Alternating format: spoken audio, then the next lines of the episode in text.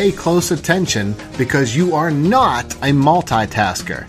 This is Emotional Management. I'm Dr. Christian Conte. For some people, it's an astounding fact to learn that human beings don't actually multitask. When it comes to paying attention, what the human brain can do is shift back and forth from one thing to the next very rapidly. In other words, although we can shift our attention quickly, what we cannot do is focus on more than one thing at a time.